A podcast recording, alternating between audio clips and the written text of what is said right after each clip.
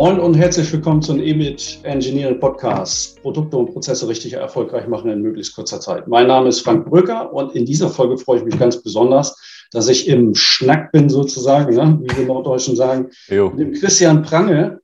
Auch, ja, ich würde noch behaupten, auch einen norddeutschen Jungen, ne? kann, man, kann man noch so sagen. Auch, Geht noch drunter durch, ja. Auch wenn auch es schon für mich ja Norditalien ist. Ne? Alles, alles, was südlich der Elbe ist, ist ja eigentlich schon fast Italien.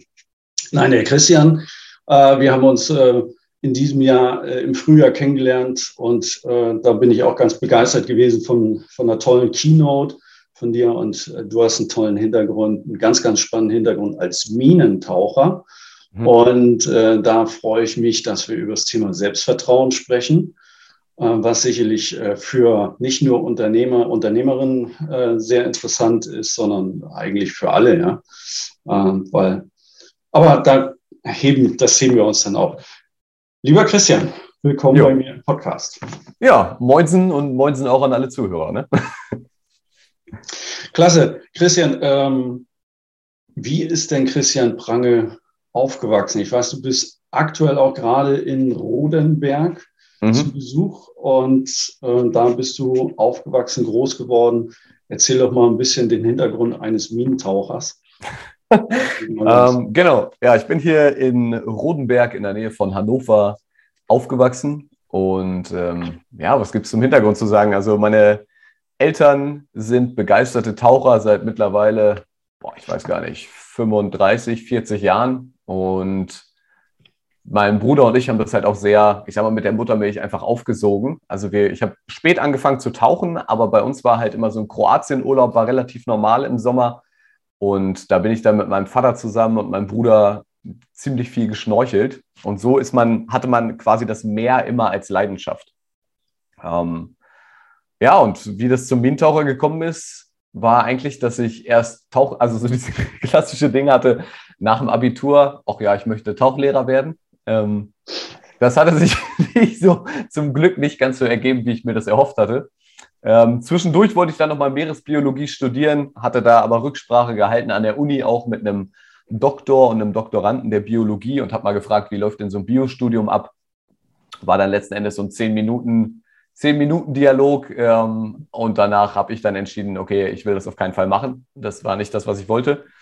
Und nachdem ich dann eine N24-Doku gesehen hatte über die Minentaucher, war ich so angefixt und so interessiert daran, dass ich da sogar mal ein Praktikum gemacht habe vorher. Beim, damals hieß es noch SEKM, also spezialisierte Einsatzkräfte der Marine. Und dieses Praktikum bestand eigentlich nur daraus, mich und die anderen Interessenten, wie soll ich sagen, also eine Woche lang beim Sport richtig schön rund zu lutschen. Also mit, wir gehen nachts laufen und dann kommt der Ziegelstein auch noch mit. Die, ne, der will ja auch noch einen kleinen, einen kleinen Lauf haben. Ähm, und, das hast du toll gefunden, oder was? Ja, ja, für manche klingt das jetzt abschreckend und für mich war das ja, einfach. Also ehrlich. ähm, ich war, ich war hellauf, muss ich echt sagen, ich war hellauf begeistert schon ab dem zweiten Tag und habe ähm, hab da gesagt, okay, ich will diesen Job machen. Und habe mich dann auch direkt beworben und ja, es, natürlich der Bewerbungsprozess hat ein bisschen gedauert, aber letzten Endes bin ich dann ein halbes Jahr später bei der Bundeswehr eingestiegen. Genau, und bin auch in eins die Lehrgänge durchgelaufen. Also man hat ja erst die Grundausbildung, dann einen Schwimmtaucherlehrgang, das ist quasi so dieser Basistauchschein beim, bei der Bundeswehr, sage ich mal, und dann auf dem Minentaucherlehrgang in eins durchgelaufen. Ja, und bin jetzt seit mittlerweile acht Jahren, ja, genau, seit Anfang 2014, bin seit äh, acht Jahren quasi aktiver Minentaucher, ja. Aber, aber da muss ich nochmal einsteigen. Dann muss man ja schon ganz schön masochistisch veranlagt sein, oder? Also ich, äh, ich muss diesen blöden Spruch loswerden. Ich war ja noch einer derjenigen, der wirklich äh, als Wehrdienst äh, äh, machen müssen, da, ähm, dann wirklich bei der Bundeswehr war. Äh, ich noch zwölf Monate. Und äh, dann gibt es auch den Spruch äh, Y-Tours, ne? wir buchen, sie fluchen. fluchen ja. Und wenn ich das jetzt schon wieder höre, ich muss ja auch durchs Gelände kriechen und, und äh, um die Kaserne rum und durchs Gelände mit äh, Marschgepäck oder 25 Kilo Rucksack und was weiß ich nicht alles das bringt doch nicht wirklich Spaß. Also wie kann man da so ange, angetriggert sein, dass man das unbedingt machen will? Ähm, na, dazu ist zu sagen, also ich war der letzte wehrpflichtige Jahrgang und ich habe ähm, hab damals aber gesagt, okay, was, also genau nach dem Abi dachte ich so, okay, was, was soll ich jetzt bei der Bundeswehr? Also Da kann ich auch Zivildienst machen und habe einen Ort weiter dann auch in der Reha-Klinik Zivildienst gemacht. Ähm, und wie gesagt, zwei Jahre später mich dann dazu entschieden, okay, jetzt mache ich Minentaucher. Und für mich war es, war eigentlich der Hauptgrund, dass ich damals so gesagt habe, okay, ich möchte gern, gern einfach für mich mal wissen, wo sind eigentlich meine persönlichen Grenzen, also sowohl psychisch als auch, äh, als auch physisch. Und habe für mich die Minentaucherausbildung da einfach als Top-Ding gesehen und gleichzeitig war aber auch dieses, dass ich gesagt habe, okay, das, was die taucherisch machen, ist ja eigentlich die krasseste Ausbildung, die ich in Deutschland kriegen kann dafür. Und das, das glaube ich gerne, ja. Ja, und das war für mich ein unheimliches Ziel, zu sagen, okay, damals, ich hatte zwei zivile Tauchscheine schon, aber halt im Freizeitbereich, ne? Ähm, und habe mir da gesagt, okay, krass, wenn du das, wenn du das so durchziehst, was hast du davon? Und bei mir war wirklich dieses, das habe ich in meiner Rede auch so angesprochen, war so dieses, wenn die, ich habe mich damals gefragt, was für ein Selbstvertrauen muss gleichzeitig so ein Typ auch noch haben, wenn man halt in 54 Meter Wassertiefe bei absoluter Dunkelheit, ich sag mal so ein bisschen topfschlagend auf der Suche nach scharfen Minen ist. Und das war für mich einfach so ein Mysterium und hat mich so gereizt, dass ich gesagt habe, okay, aber ich musste zustimmen, die masochistische Veranlagung, ähm, man muss schon bereit sein, auch mal fünf gerade sein zu lassen und sich vielleicht ein bisschen zu quälen. Ähm, das gehört halt irgendwo dazu, ja. Ich ich ich werde dieses Bild mit dem Topfschlagen nach Minen gerade nicht los. Also eine schöne, schöne Geschichte. Topfschlagenderweise nach, nach Minen tauchen. Ähm, ich kenne das früher, da haben sie mich gelinkt, da war ein Topfschlagen und dann musste man noch irgendwie Zeugs in den Mund nehmen. Da war ich so ein ganz kleiner Zwerg noch und dann haben sie mir Seife in den Mund gesteckt. Das ist Topfschlagen für mich. Du machst es dann unter Wasser und mit, mit eventuell noch scharfen Minen. Ne? Das ist Genau, bei uns ist es, bei uns ist es halt das Ding, ähm, wir können, wir haben keine Taschenlampe dabei unter Wasser, weil viele, also wir, um das für den Zuhörer ein bisschen deutlich zu machen, wir sind auch für Landminen ausgebildet, aber der, der, das Hauptaugenmerk bei uns ist halt, liegt unter Wasser, was Kampfmittel angeht. Und so eine Grundmine, wenn die unter Wasser liegt, die hat so ungefähr, ich sag mal, zwischen 250 Kilo und einer Tonne Sprengstoff drin. Und die reagieren halt entweder auf Wasserdruckveränderungen, auf Magnetik oder auf Akustik meistens. Ähm, und da ist es für uns das Ding, die liegen halt, wie gesagt, auf dem Grund. Und wenn wir abtauchen, wir können aufgrund der, dass wir antimagnetisch sein müssen, können wir keine Taschenlampe mitnehmen. Und dann, ich sag mal, gerade wenn du in der Nordsee bist, da tauchst du zwölf Meter runter und dann ist eh alles um dich rum dunkel. Und du kommst unten am Bo Boden an. Das merkst du eigentlich nur, weil du mit den Knien irgendwie im Boden einrastest. Und dann ist halt, ja, es ist halt so die, die Suchart, die, die, du, die du halt hast. Du musst halt fühlen, sage ich mal. Ne? Ja. Genau. Hast, hast, du da viel äh, unter der Bettdecke mit, mit deinem Bruder? Ich weiß nicht, hast du Geschwister? Ja, ein Bruder. Ach, hattest du gesagt, ne? Mit deinem Bruder. Ja. Also habt, habt ihr zwei Brüder unter der Bettdecke denn schon immer irgendwie im Dunkeln äh, irgendwelche Tastspiele ge gehabt, dass ihr Autos nee. versteckt habt oder sonst irgendwas? Und nee, gar nicht. Gar nicht. Also wir haben in Kroatien, das ist ganz lustig gewesen, ähm, da hat meine Mutter so gesagt, das hätte sie als frühes Anzeichen sehen können. Ähm, entweder in, in, Kroatien hast du ja in manchen Gebieten, ähm, hast du durch den, durch den Krieg, hast du da Munition unter Wasser gehabt. Also jetzt zum Beispiel so AK-47 Munition, 7,62 Millimeter Zeug, was unter Wasser rumlag. Und das haben wir zum Beispiel immer gesammelt. Ne? Also, dass wir runtergetaucht sind, wer findet mehr Munition? Und dann hast du dir das als Kind halt irgendwo vorne in die Badehose gestopft, also so ein Netz quasi drin, damit du nicht, damit du die Hände frei hast. Und was wir gemacht haben, wenn so den Tag nach Silvester war halt immer das große, wir ziehen hier durch die Straßen, also auch noch mit Freunden zusammen. Und dann ist halt das Ding, vielleicht finden wir noch ein paar Böller, wo die Zündschnur noch nicht ganz abgebrannt ist oder Raketen, das war dann das, das Highlight.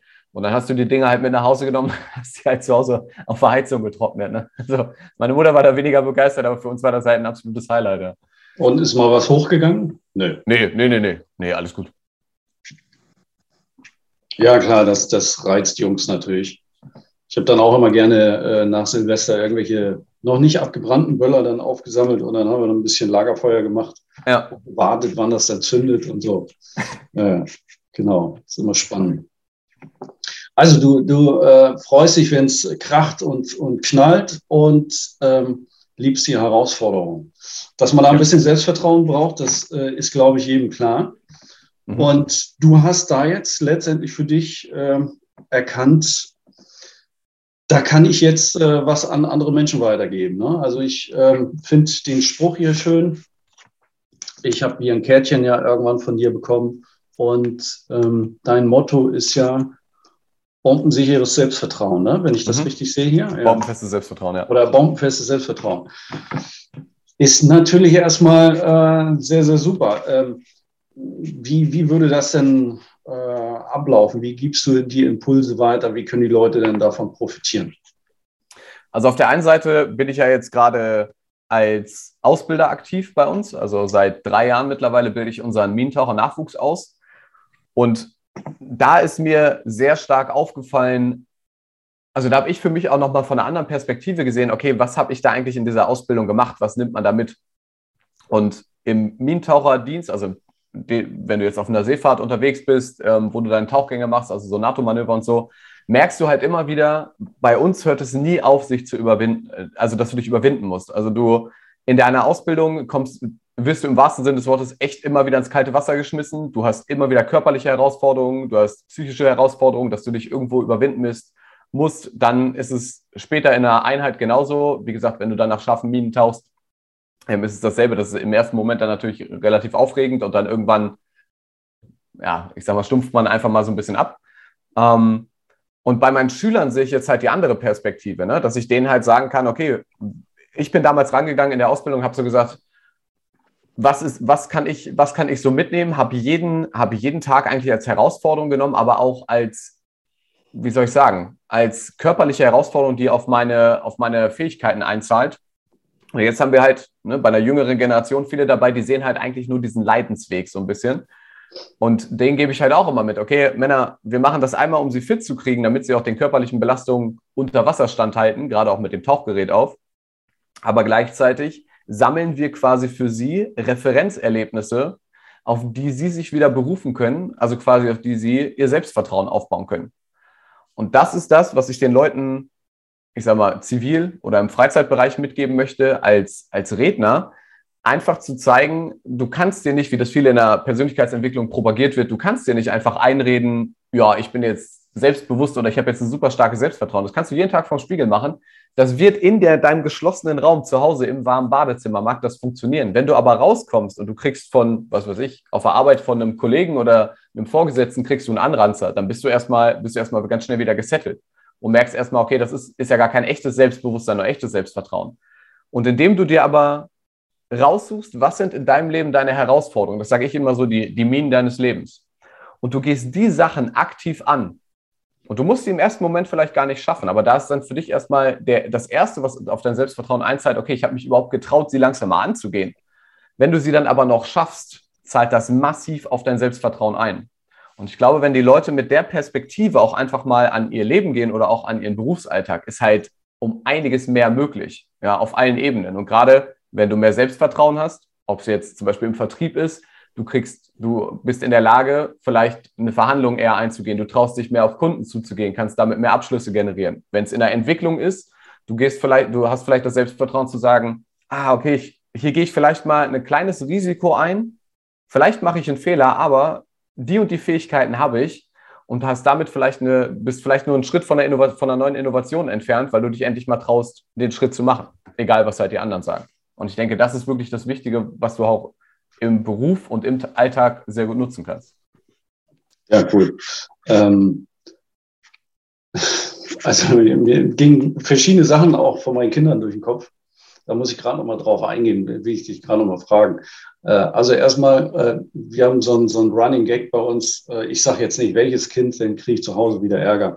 Aber ähm, ähm, das Kind weiß dann schon, wenn ich das jetzt sage. Also bezüglich sportlicher Anstrengung und so, das ist so eine tolle Sache, ein kleiner Zwerg gewesen. Und dann, wie war denn der Sportunterricht? Du Mama, ich bin fast ins Schwitzen gekommen. Das war total brutal. Ne? Aber also das ist dann die, die, die andere Seite. Ne? Ähm, also da ist man noch nicht so richtig über den Punkt hinaus. Hm. Anderer Punkt jetzt, äh, jetzt unser Zwerg, der muss äh, jetzt unbedingt noch sein Bronzeabzeichen machen und äh, hat noch ein bisschen Rückstand, Corona-bedingt. Mhm. Äh, die, die Bäder waren alle geschlossen und so weiter. Das geht vielen Familien vielleicht so. Du bist jetzt familienbedingt äh, aufgrund deiner Eltern jetzt relativ schnell auch zum Tauchen wirklich gekommen. Ich selber bin, äh, weiß ich nicht, ich glaube, ich konnte früher tauchen als richtig schwimmen. Äh, warum das so war, weiß ich nicht. Ich habe mich immer getraut, dann auch Luft anhalten, Augen auf, mhm. unter Wasser war nie ein Problem, zumindest äh, jetzt in so einem normalen Schwimmbecken.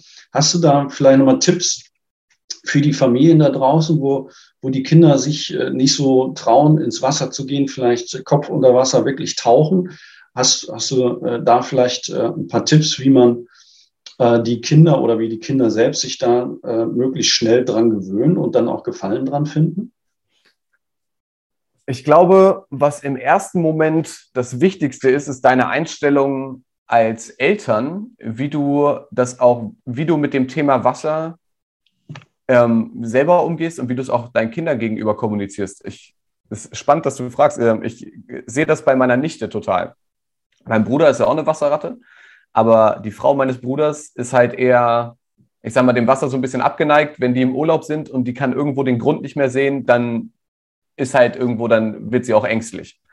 Wenn ich das natürlich auf ein Kind übertrage, dass ich zu einem Kind schon in den ersten Momenten, wo es mit Wasser in Kontakt kommt, wenn ich da dann schon sage, hier aber nicht so weit raus, dann brennt sich das natürlich auch beim Kind ein. Und wenn ich selber Ängste als Eltern habe, vielleicht vor Wasser, dann nehmen meine Kinder die natürlich sofort wahr und speichern die für sich ab. Und ich glaube, da ist es einfach das Gute, den, oder wäre ein guter Tipp, den Kindern einfach die Möglichkeit zu geben, also als Eltern, als Vorbild da auch voranzugehen. Vielleicht am Anfang geht man ja eh mit den Kindern, also man schmeißt ja nicht einfach ins Wasser, sondern man geht ja dann erstmal vielleicht zusammen rein. Ja. Seltener, ja. Ne? also habe ich auch schon gehört, aber. ja, aber das sollte man sich unbedingt machen. Aber würde ich wirklich sagen, einfach den, den Kindern die Angst nehmen, aber auch indem man selber zeigt, dass man selber keine Angst davor hat. Und dann gerade bei Kindern langsam, langsam steigern. Ne? Also wirklich vielleicht erstmal im Babybecken damit anfangen. Da gibt es ja auch hier dieses, bei Kinderkursen gibt es ja auch, glaube ich, diese Wassergewöhnung, ne? wo du dann, jetzt machen wir mal das Gesicht nass und jetzt machen wir hier mal ein bisschen nass und jetzt das Gesicht mal ins Wasser. Wirklich, je nachdem, wie das Kind drauf ist. Es gibt natürlich Kinder, ich bin auch als Kind, das hat meine Mutter mir gesagt, bevor ich schwimmen konnte, bin ich halt schon ins Wasser gelaufen.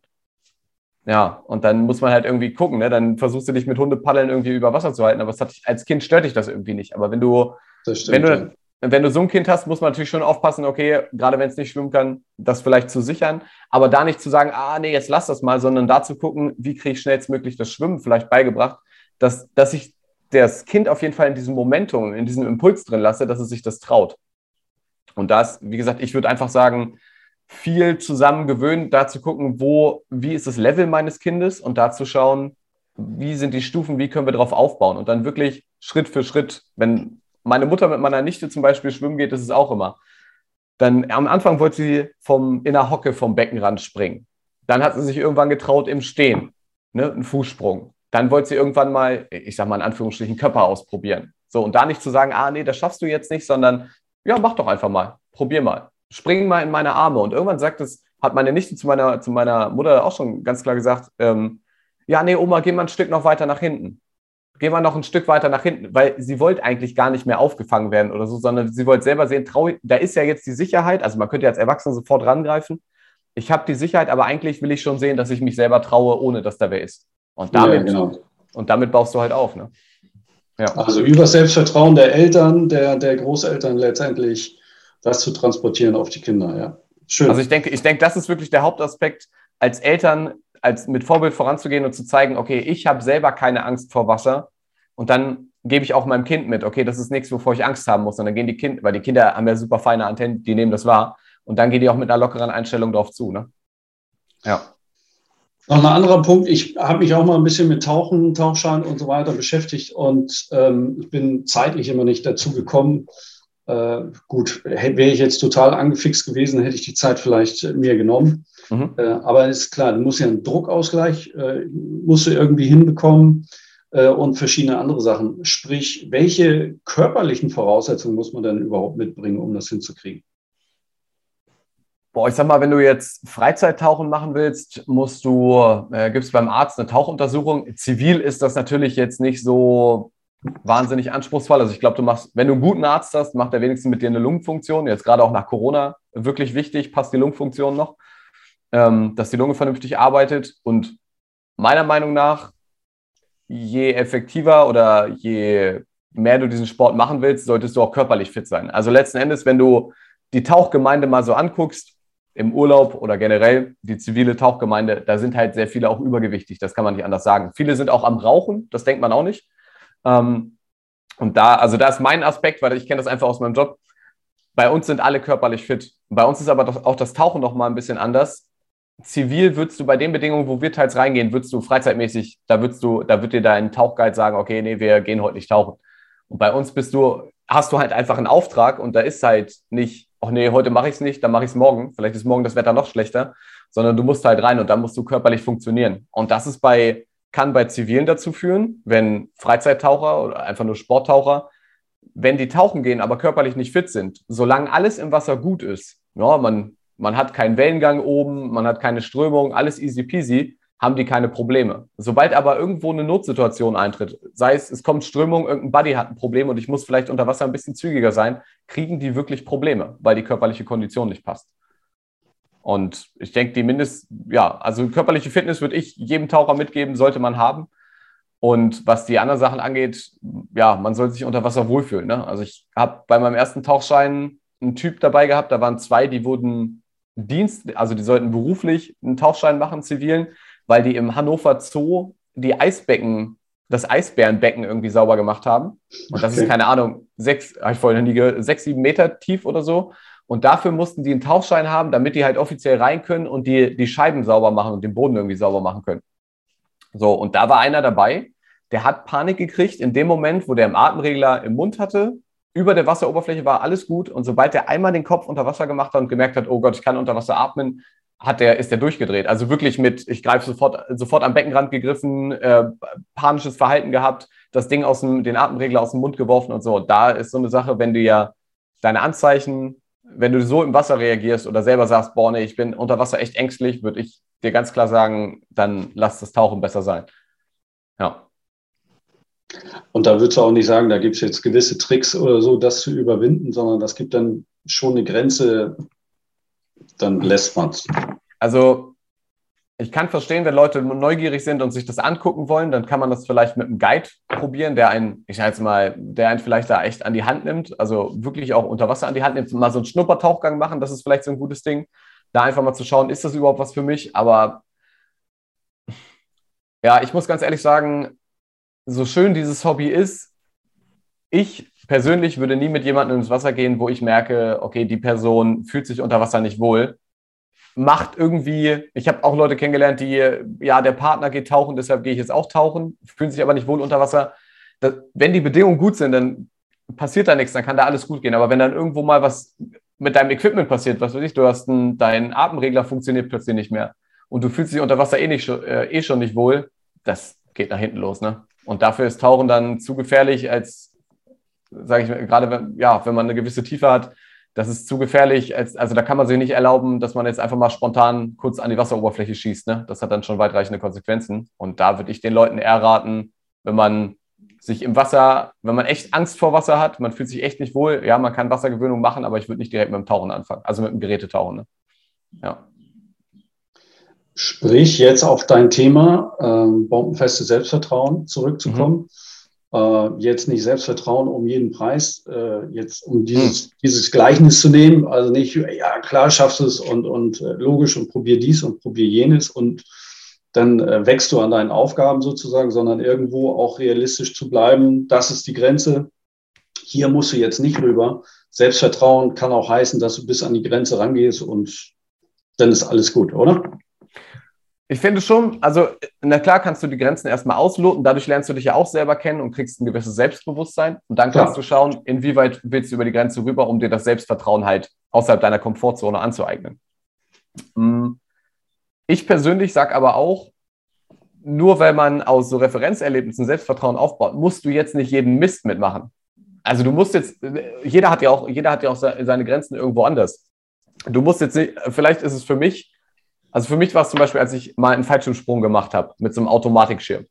Das war für mich was, wo ich auch un unten noch stand, bevor der Flieger abgehoben ist und so dachte, okay, willst du das jetzt wirklich machen? Und letzten Endes habe ich mich dann auch wieder gesammelt und mir gesagt, ey, Christian, hier sind so viele zivile Leute um dich rum, die haben nicht die Minentaucher-Ausbildung geschafft. Wenn die das auf die Kette kriegen, dann wirst du es auch auf die Kette kriegen. Das war, hat mir wirklich geholfen, zu sagen, ja, okay, wird schon schief gehen, passt. So. Und für andere ist, sind es vielleicht völlig andere Sachen. Ich habe auf einem Seminar eine Frau kennengelernt, die irgendwie eine, keine Ahnung, Angst vor Gullideckeln hatte. Also so absurd das klingt, aber die, die, hat, sie, ne, die, hat, sich, die hat sich nicht getraut, über Gullideckel zu gehen. Und für die war es dann schon, aus, also wirklich eine Grenzüberschreitung, bewusst über einen Gullideckel rüber zu laufen. Und das ist eben das Ding, jeder Mensch hat sein Level woanders, jeder Mensch fängt woanders an. Und da wirklich zu gucken, okay, was, was ist für mich was, was mich wirklich triggert? Was wäre so der Moment, wo ich sagen würde, boah, wenn ich die Herausforderung schaffe, dann würde ich mir alles zutrauen. Das wäre natürlich jetzt so das, das Nonplusultra. Aber wenn das für dich, das muss, wie gesagt, das muss nicht für eine Person Bungee-Sprung sein, Fallschirmsprung oder ein Tieftauchgang. Ne? Also da sollte jeder für sich gucken und sich dann auch in die Sachen stoßen, wo er sagt, da kann ich wirklich was rausziehen und nicht sagen, oh ja, die Gesellschaft sagt, oh, das ist so eine, quasi in Anführungsstrichen, so eine super Mutprobe, das muss ich jetzt machen. Nee, das denke ich nicht. Also man soll schon mit dem Kopf auch rangehen und ich würde es auch nicht einfach einen Basejump ausprobieren, mal so aus dem, ich sag mal so aus dem, aus dem Ärmel schütteln, ich springe jetzt einfach mal vom Hochhaus. Macht auch keinen Sinn, ne? Ja, genau. Ja. Nee, super. Äh, gute Einschätzung. Hm. Was will denn ein Christian Prange noch erreichen? Ich meine, du bist Minentaucher, du bist durch Extreme gegangen. Äh, wird das irgendwie noch ein bisschen extremer? Was, was, was für Ziele setzt man sich denn noch? Ähm, ähm, also der, der, das ist ja so Dopamin gesteuert und irgendwo muss der Kick dann vielleicht auch kommen. Bin gespannt. Also welche Herausforderungen hat der Christian Prange noch vor sich? Ähm, also auch im taucherischen Bereich habe ich noch ein paar Sachen, die ich machen möchte. Ähm, Dienstlich wird da, glaube ich, nicht mehr viel kommen, aber privat möchte ich ähm, auf jeden Fall nochmal mit ähm, anderen Mischgasen tauchen, also im Trimix-Bereich, das ist dann technisches Tauchen. Das heißt, da ist noch, hast, wir, wir tauchen nur mit einem Stickstoff- und einem Sauerstoffgemisch und dann sehr erhöhten Sauerstoffpartialdruck. Und beim technischen Tauchen kommt dann teils noch Helium dazu. Und das wäre nochmal was, wo ich sage, cool, das würde ich nochmal gerne ausprobieren. Also mein Lebensziel ist auch einmal bei ähm, bei 100 Metern auf dem Meeresgrund zu stehen. Das ist eins meiner Lebensziele. Ähm, das würde ich mir ganz gerne erfüllen. Das geht aber nicht mit den Gemischen, die ich auf der Arbeit habe. Wir sind Arbeits wie, Was war das die tiefste Tiefe bisher für dich? Ähm, 54 Meter mit Gerät, ne? Ah, krass. Genau. Also 54 Meter, da sind wir arbeitstechnisch gebunden. Da, dürft, da gehen wir nicht drüber. Und für mich ja. wäre 100, 100 mal so. Dann ist für mich ähm, Apnoe-Tauchen ist auch immer noch eine Herausforderung. Da habe ich jetzt Anfang des Jahres meinen persönlichen Rekord mal mit einem Streckentauchen mit Flossen gebrochen und im, Schw also im Schwimmbad die 100 Meter voll gemacht. Ähm, da würde ich gerne noch weitermachen. Ähm, Apnoe-Tauchen, also Apnoe-Tauchen ist ja Tauchen unter Luft anhalten nur. Da auch mhm. Tieftauchen habe ich mir auch als Lebensziel gesetzt, würde ich gerne mal 50 Meter schaffen. Das habe ich mir irgendwann mal aufgeschrieben. Ähm, ja, und genauso Fallschirmspringen würde ich gerne, ich würde gerne mal mit so einem, ach, wie nennen sich denn die Dinger hier, die, so ein Wingsuit, also dass du wirklich fliegst. Das wäre für mich was, was ich gerne in Angriff nehmen würde. Da habe ich dieses Jahr erst überlegt, da habe ich es aber zeitlich durch Seminare nicht geschafft. Ähm, aber das ist für mich was, wo ich sage, okay, nachher Bundeswehrzeit, das will ich auf jeden Fall mitnehmen. Ja. Also von den tiefsten Tiefen in die höchsten Höhen. Ja. Also ich, ich, ich merke selber beim, ähm, ich habe bisher zweimal ja, einmal einen Tandemsprung gemacht und einmal ein, ja, wo ich halt selber gesprungen bin. Und ich habe auch gemerkt, du hast es ja vorhin gesagt, ich hatte das Tauchen damals nicht so angefixt. Und das, die Beobachtung hatte ich zum Beispiel beim Fallschirmspringen. Also ich bin rausgesprungen, das war der Fall, fand, fand ich super geil, aber dies am Schirm hängen und quasi Kurven fliegen, habe ich gemerkt, dass die, also kenne ich auch vom, ähm, vom Seegang jetzt, wenn ich an Bord bin, dass diese G-Kräfte, das geht bei mir, also ich merke das echt vom Kopf her, das ist für mich, das ist für mich echt anstrengend. Und da habe ich gemerkt, das hat mich nicht so angefixt wie Tauchen. Tauchen war für mich wirklich, boah, eintauchen in eine neue Welt und ich hab, war in meinen Träumen nur noch unter Wasser unterwegs. Und das hatte ich beim Fallschirmspringen nicht. Aber ich würde schon gerne mal dieses mit dem Wingsuit ähm, zu fliegen, das würde ich echt gerne mal ausprobieren. Also das sind so, ja, das sind so meine Herausforderungen. Also ich habe da auch noch, habe da auch noch gut was im, im Petto, was ich mal machen will. Ähm, ja. Und aber nicht gleich durch die Feldspalte durch, ne? So. Nee, nee, nee, nee, nee. Erstmal erst ganz entspannt. Aber ja, aber sowas einfach mal ähm, genau, einfach mal neue, neue Horizonte, ja. Genau. Krass, krass, krass, krass. Ähm, hast du selber Familie? Nee. Also ich bin überzeugter Single und äh, ja, das habe ich momentan auch nicht in Aussicht. Nee.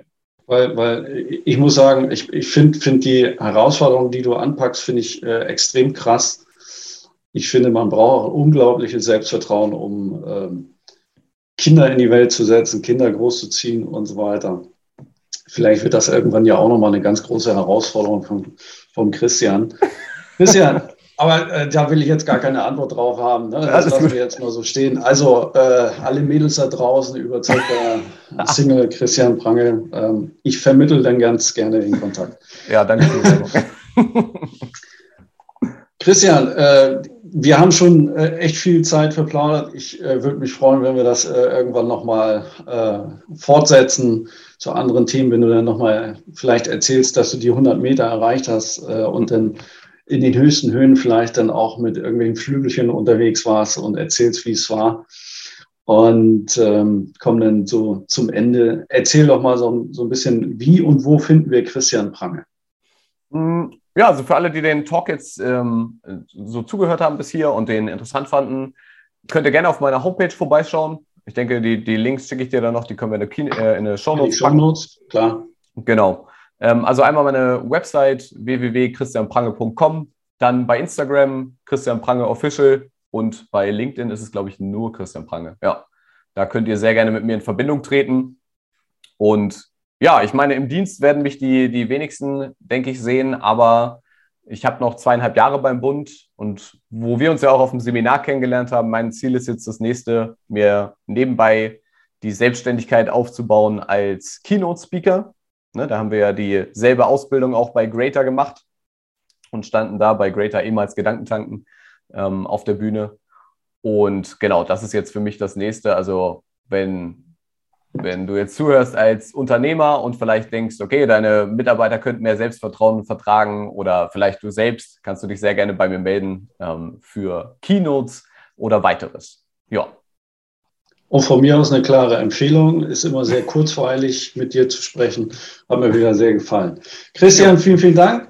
Mache ich noch kurz äh, den Abspann. Liebe Leute, ich denke, da sind äh, wieder ganz, ganz viele interessante Geschichten dabei gewesen, vielleicht auch Denkanstöße. Wir haben äh, vielleicht der, der eine oder andere Vater oder die eine oder andere Mutter nimmt das mit zum äh, Schwimmlernen der Kiddies äh, und Tauchen lernen, wie wir damit umgehen sollten und viele Punkte mehr. Also, ähm, ich sage wie immer, äh, alles Gute, noch viele spannende Projekte und bis bald. Und Audio. Horridor, genau. Moin, moin. Ciao.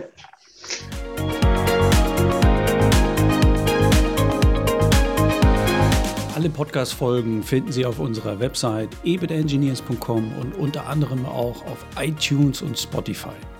In Bild und Ton sind wir dazu noch auf YouTube. Ich würde mich über eine Bewertung und auch Kommentare freuen und wenn Sie das Gefühl haben, dass wir uns mal persönlich unterhalten sollten, dann gehen Sie gleich noch auf ebitengineering.com und legen Sie im Kalender ganz einfach den passenden Zeitpunkt fest. Ich freue mich auf unser Kennenlernen und denken Sie daran, in Hamburg secht wie. Tschüss.